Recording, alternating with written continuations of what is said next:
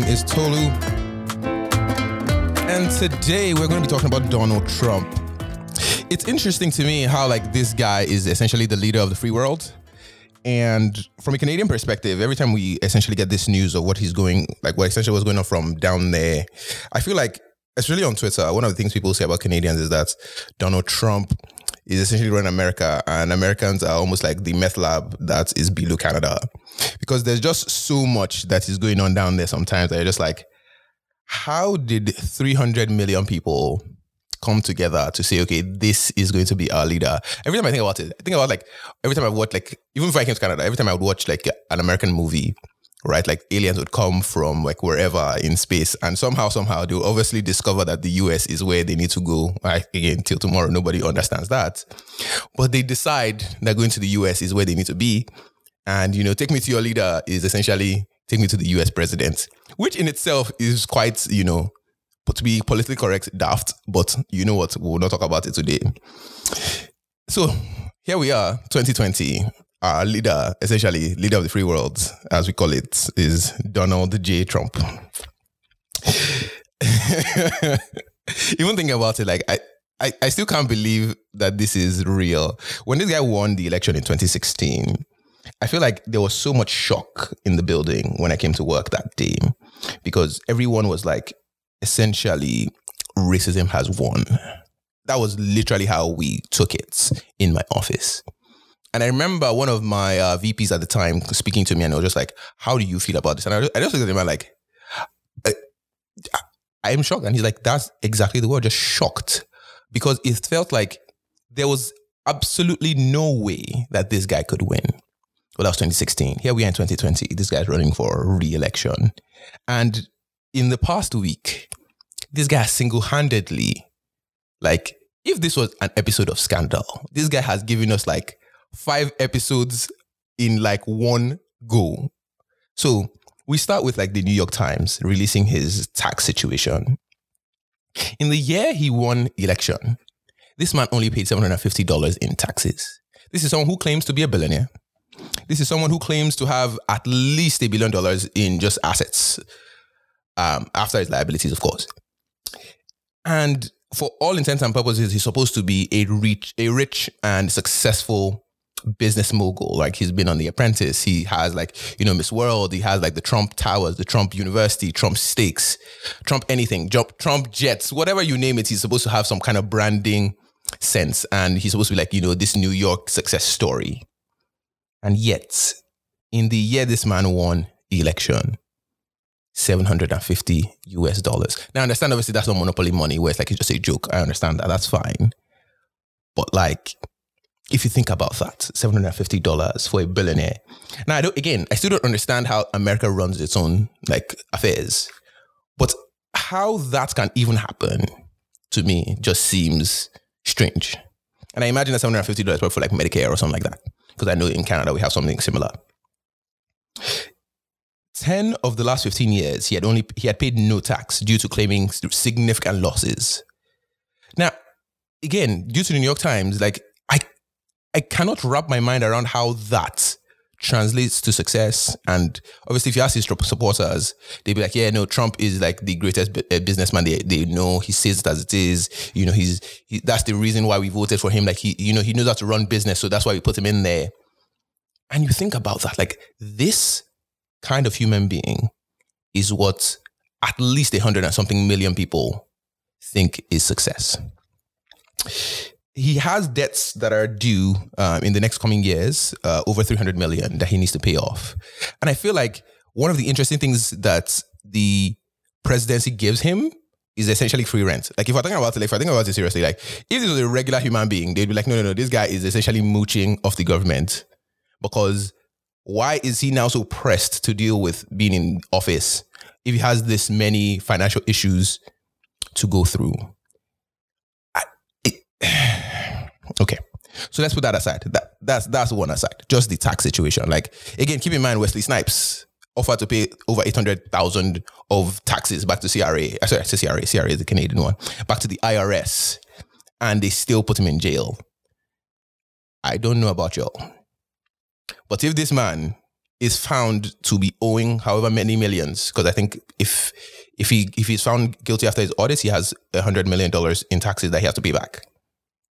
Now I don't know about y'all, but if y'all were going to take Wesley Snipes back to jail over less than a million dollars in the taxes, this man has to go to jail. Like, and I feel like that is like the most poetic way for this guy to go down. I mean, if you think about it, right? Like Wesley Snipes went down for taxes. Um, I can't remember who the uh, gangster was. Was it Al Capone or something like that? Some mafia lord went down due to tax evasion. Like it wasn't he wasn't caught for like going to like for killing people. It wasn't cause like, you know, he was actually doing gangster activities. The reason he went to jail was over taxes. I still can't remember. So if the Donald does not go to jail and is found guilty for this hundred mil, guys, this right here is white privilege. Now again, there's already enough white privilege. Like I know there's enough in that country. I know that. But my God, 100 million. And this man is just casually going about his life like nothing is wrong. That's one side. Number two, let's talk about this guy and that presidential debate. Oh my God, what a shit show. Oh my God. Wow. Now I joined and I tuned in to watch some of it. And this guy, quite frankly, I feel like he's repeating the tactics he used against Donald, uh, against uh, Hillary Clinton. Same tactics he used in the Republican debate, where he's just like trying to get like sound bites, right? Like try to put in some quick, quirky, like this is funny, ha ha ha. It be a quick whatever. But I felt like it was now almost like he has accepted and realized that this is what his people are looking for, and this is acceptable. Most importantly, where I can just put in this quick jab here, put in that quick jab there, and disrupt whatever anybody is trying to say. And by doing that, I will win because essentially how many minutes are we going to remember as the audience? If I'm a, if I'm a voter in the US, what I'm going to remember is that he said, for example, Sleepy Joe, or like this guy's a liar, right? And yet, for some people, I think there was some, there was a study that went after where like supporters on both sides felt like their candidate won. So, for example, people who were supporting Joe Biden felt like Joe Biden had a decent performance and people who were supporting Donald Trump felt like he had a decent, decent performance. So, with all that in mind, it was just a complete shit show. Where like even the moderator, um, the guy from Fox, I believe it's Gerald Wallace, I can't remember his name properly. But again, even that guy was like significant amounts of the blame would be on Donald Trump because if they asked any question to either party, he would either go off track or say something that was completely false and misleading or try to attack Joe Biden in the process. Like there were so many lies from start to finish that were just like, I don't even know why I'm spending time listening to this thing. But again, recognizing that I'm in Canada and this guy's whoever is whoever is in office in the US affects Canadian lifestyle in in in some way for example, like obviously, whenever Canadians are need to go away for winter, usually the US is the first place to go. Trade partner is the US first. Like anywhere the US goes, as like you know, like the little kind of like neighbor, like the friendly neighbor, we're gonna be like, "I well, you're going over there, great. I guess we're going with you. Oh, you're going to Iraq. I mean, we don't really agree, but I guess." And so, you know what I'm saying? So, like, if the US does anything stupid, we don't have to agree, but it's almost like one of those things where like, think about like your best friend.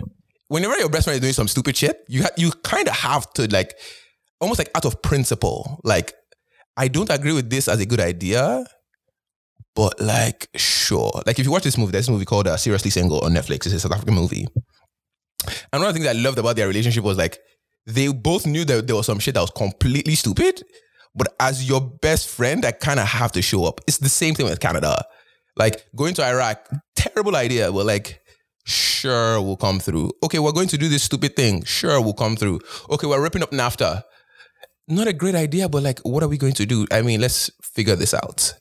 And so that's kind of why we, as a result, have to check. After that, so we've gone through the tax situation.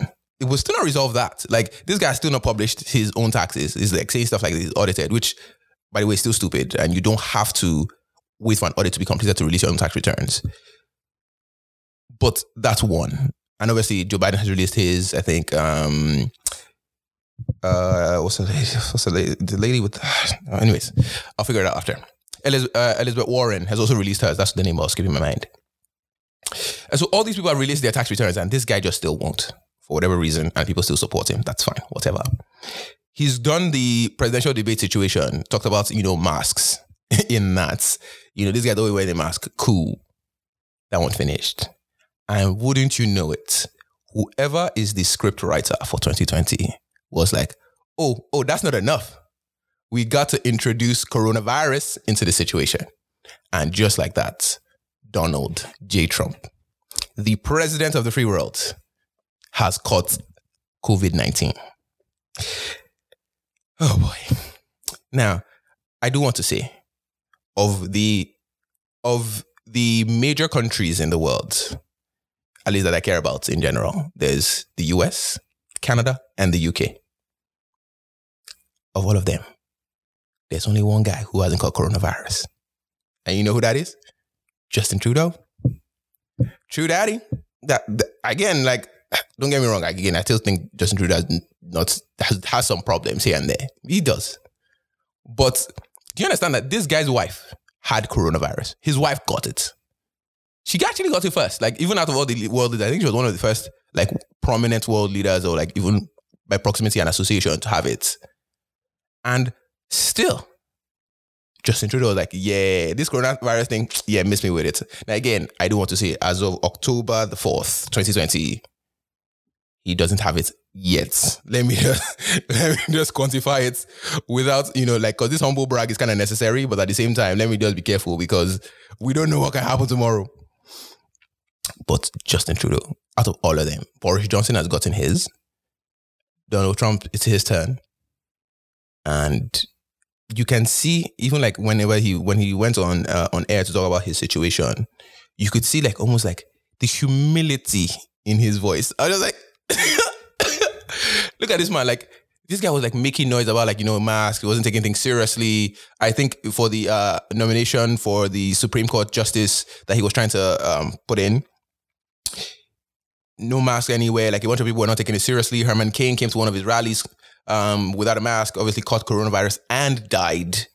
And you would think that a rational person would ideally have some caution right? Like this is someone who's kept abreast of all information around coronavirus. He's been aware of this all the way since he started in China. All the times he was calling this China virus.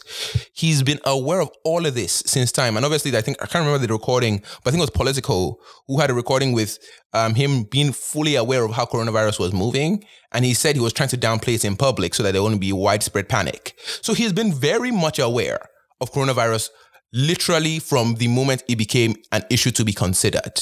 He's been very much aware.